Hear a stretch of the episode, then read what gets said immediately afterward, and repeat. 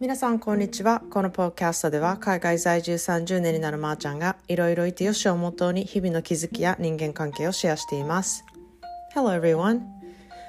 えっと昨日の夜はね夕食後お友達宅のお庭でママ友4人とあのカクテルをね飲む会があってちょっとサクッと行ってきました。あの上の子のね広大が幼稚園の時からお付き合いしている4人でほんとそれぞれね育ち方も違うしあ育て方も違うしあの家庭環境もねあの経済環境もみんなちょっと違ってなんか本当にいろいろいる、うん、ママグループって感じで、まあ、いろんな話で盛り上がったんですね。で、ここは砂漠気候なので、夜は結構ね、一気に冷え込んだりすることが多いんですけれども、昨日はね、夜もちょうど気持ちのいい気温で、あの、外で過ごすのがね、すごく、あの、気持ちよかったんですね。で、よく質問されるのが、なんか外で、あの、よくなんかやってますけど、蚊に噛まれないんですか？みたいな ことを聞かれるんですけど、ここのね、カリフォルニアは乾燥していて蚊がいないんですよ。蚊も生きれない乾燥度っていう感じなんですね。でまあ時々春頃とかはまだ湿気があって暑くなったりして蚊がパッて一気に増えたりするんですけど結構すぐいなくなるんですね。でなのでこう乾燥していていいとこっていうのは蚊くらいですね。まあそんなであの、うん、昨日はなんかいい夏の夜っていう感じでした。でまあ今日はそんなであの本当の豊かさっていうあの話をねしたいと思いますでこれはね私の今やっているセルフケアサンデーのテーマでもあるんですねでまあお金はね生きていく上で大事なツールであのそのツールっていうのはあればあるほどねいろんなところに便利になってくるし生活には絶対に欠かせない、ね、ものなので、まあ、お仕事をしているのもお金のためっていうことは必ずあると思うんですね。だけどお金のためだけに仕事をしてねお金に執着してもう本当に稼ぐことばっかりにあの、うん、気持ちを取られている生活をあのしている人が多いんじゃないかなっていうふうに思うんですね。でまあ、お金があったら豊かな生活ができるって思ってる人が多いと思うんですよ。なんか欲しいものがあれも超えるも買える生活っていうのは豊かな生活なんじゃないかって思ってる人が多いんじゃないかなっていうふうに思います。で、私はそういうふうに思ってなくってあのお金がたくさんあってもそのお金をね誰かと共有できないと意味がないっていうふうに思うんですよ。何かを買ってねあの喜んでくれる人とか時間を共有できる人がいてこそお金の意味があるなっていうふうに思うんですね。で、うん、その共有する人っていうのは誰でもいいっていうわけではないと思うんですよ。確かにお金を持っていたら人は寄ってくるしでもそのねお金に寄ってくる人っていうのは本当の友情関係を築ける人なのかなっていうのが、うん、あの質問でありますね。で、うん、それよりあのお金を稼ぐっていうことよりあの私は本当に心を豊かにすることが先だと思っていてそれの方が全然重要だと思ってるんですね。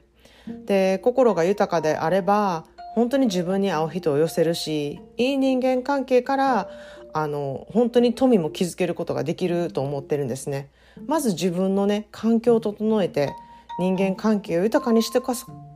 豊かにしてからこそあのお金をね稼ぐ意味合いがあるっていう思うんですね。でそのお金が本当に意味のあるものになるっていうのは人間関係とか自分の環境があるからこそあの満足できることなんですね。でそれをなんかどうして私がそういうふうに感じたかっていうのはやっぱりあのワイン業界で富裕層を見ているからなんですね。でこう見ていると本当に心が満足している人とお金がただある人だけ、うん、お金をただ持っている人っていうその差はなんか本当に見てて辛いくらいあるんですね。でまあお金がなくても心が豊かで満足いく人生の方が断然毎日楽しいって思うんですよ。なのでこうセルフケアって何とかまー、あ、ちゃんのセルフケアサンデーって一体何を学べるの？何やってるの？っていうあのクエスチョンをね持っている人が多分すごく多いと思うんですけれども、まあ、そういう方は公式 LINE で是非ね今の不満とか、うん、うんあの悩みとかをねちょっと一言送ってくれたら私のプログラムではこういうことをやってますよっていう説明がねあの詳しくできるので興味のある方は一言あの、うん、送ってきて送ってみてください。そこで、まあ、なるほど、こういうことかって思っていただける説明が私はできると思います。で、こうなかなかね、目に見えないことを説明するっていうのは難しいですし、人それぞれね、持っている悩み具合とか不満度っていうのは違うので、うん、その人に合う、うん、プログラムになってるっていうことは、あの、言えます。で、まあ、あの、うん、私は、一人でもね多くの人が本当の豊かさに気づく生活をねしてほしいなと思ってあのこのプログラムをね行っているんですね。でまああの本当に一人の世界で人は幸せになれないですし一人の世界でお金持ちになっても本当に意味がないんですよね。でお金にもあの品格っていうのがやっぱりありまして、うん、お金の品格とお金持ちとは関係がなくってこの品格っていうのは心の豊かさから出るなって本当に思ってるんですね。で自分の品格ってあの皆さん分かってますかっ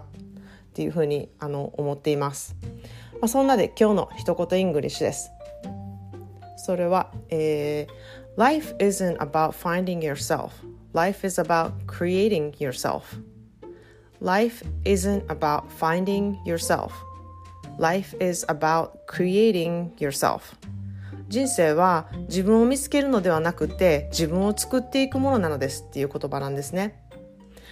確かにこう、うん、よく自分を見つけるために自己分析をするとか自分って何かっていうのをこう見つけるっていうような言い方をするんですけれどもうん気づくことは大事だと思うんですけれどもこれからの未来自分っていうものはあの本当に頭も柔らかくして思考も柔らかくして作っていくもんだと思うんですね。そういうふうにクリエイティブな作業をしていくのが人生だなって思うんですね。なのでそれを楽しいアートを作っているような作業にするのか大変で苦しいものにしていくのかそれは本当にあなた次第だと思うんですね。でそれがなかなか大変で苦しいものだなって思っている人のためにこうセルフケアサンデーっていうのはその作業をね楽しい作業にしていくお手伝いをあの私はしているなっていうふうに思います。はい。そんなで、えっ、と、明日はね、久しぶりに